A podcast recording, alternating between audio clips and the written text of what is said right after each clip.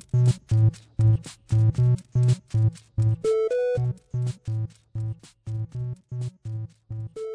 Bienvenidos a Pulsa Start, soy Alejandro Marquino, estáis en Cuonda y vamos a hacer un repasito muy rápido a las últimas noticias del mundo de los videojuegos. Esta semana hemos tenido más rumores que noticias, más habladurías que confirmaciones, pero vamos a ello muy rapidito y, por cierto, si queréis apoyarme ya sabéis patreon.com barra Alejandro Marquino, que además de apoyarme y hacerme mucha ilusión, estaréis en el grupo de Telegram donde estamos todo el día hablando de videojuegos, todo menos doblar el lomo. Parece ser que a un trabajador, eh, a un desarrollador de Naughty Dog, se, sin querer se le ha resbalado en su perfil de LinkedIn que ha estado trabajando en The Last of Us 2 Remastered.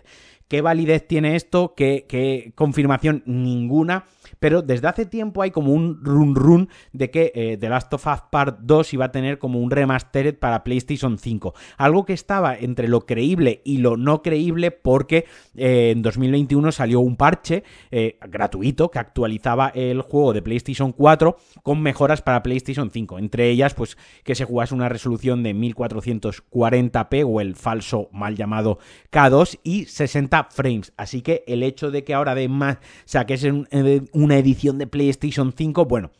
por una parte podría ser porque podría tener mejores tiempos de carga, eh, mejores texturas, mejor iluminación, mejores sombras, eh, aparte de los 60 frames, etc, etc. Eh, por otra parte, pues bueno, el juego ya luce espectacular en PlayStation 5 y no sé hasta qué punto necesita un, un parche, hay una remasterización como tal y otro juego a 70 pavos. Y a otros que se les ha escapado o que han semi confirmado sin querer que va a tener un DLC, ha sido, ha sido NeoWiz con Lies of P y es que han publicado una oferta de trabajo pidiendo un desarrollador de niveles, un diseñador de niveles y de historia para lo que sería contenido expandido del juego de Lies of P, que a mí me está encantando, ya estoy en el último tercio, espero esta semana poder mm, deciros ya que me ha aparecido en su conjunto, pero para mí es un juegazo totalmente recomendado, no le voy a poner nota porque no me gustan las notas, me gusta recomendar o no recomendar juegos y este totalmente worth si os gustan los Souls like y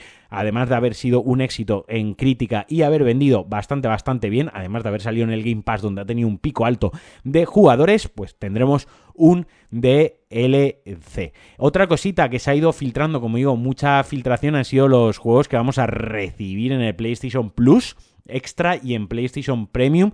ahora mismo en, en, octubre. Y no son otros que, por una parte, Gotham Knight, o sea, esto ni con un palo yo lo toco, pero bueno, eh, al menos va a estar ahí, o sea, ha tardado nada en estar en un servicio de suscripción. The Dark Picture Anthologies House of Ashes, a mí este es el que menos me gustó, pero bueno, a mí yo soy fan de la saga, no son juegos sobresalientes, no son triple A, no son... Pero a mí me gustan, personalmente me gustan. Disco Elysium de Final Cut, esto sí que sí que hay que jugarlo y luego Gungrave Gore, que fue un juego que ya salió en su día en Game Pass, Elite Dangerous, juego al que probablemente uno de los juegos que más le he metido en PC con mi Jotas eh, me flipa, le voy a dar un tiento en, consola, Dead Island Definitive Edition y Alien Isolation, o sea, juegazos, un mes bastante bueno, quitando del Gotham Knight, que bueno, habrá por ahí a quien le haga tilín. Y entre noticias así más graciosillas o más simpáticas, más, ¿no? más distendidas, resulta que los desarrolladores de Daelic, eh, los que se han encargado de, desarrollar el juego de, de Lord of the Ring Gollum,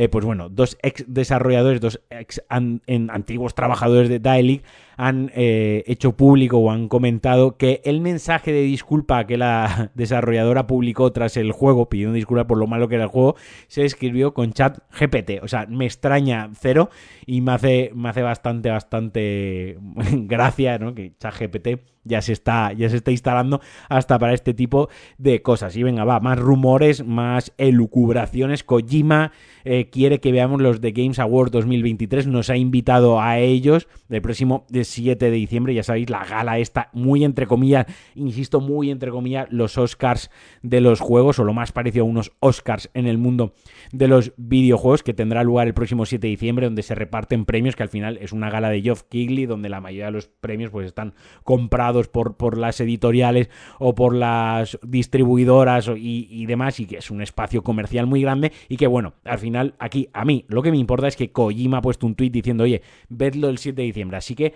puede ser que tengamos un tráiler con gameplay de Death Stranding 2, puede ser, a mí me emociona bastante y tengo bastantes ganas y quiero creer, believe, quiero creer en ello. Y ya para ir acabando me salgo un poquito de la línea de los videojuegos para rozar la línea otaco eh, y, del, y del anime. Y es que si sois fans como yo de Castlevania, estáis de suerte porque Castlevania Nocturne, el último anime que ha sacado Netflix, ha sido renovado para una segunda temporada. Está bastante chulo, yo me lo he empapado en cuatro días, me lo he visto entero. Amplía bastante el lore del, del universo Castlevania y lo trata con, con mucho respeto como ya lo hacía la, la, la, otra serie de animación que tenéis en Netflix. Así que bueno, si os gusta el anime, si os gusta Castlevania, pues que sepáis que van a renovar por una segunda temporada. Y hasta aquí el Pulsastar de hoy. Os mando un abrazote muy fuerte. Muchísimas gracias por estar ahí e insistiros eh, desde el cariño y con vuestra paciencia que me podéis apoyar en patreon.com barra Alejandro Marquino desde 1,50€ al mes. O sea, me estáis invitando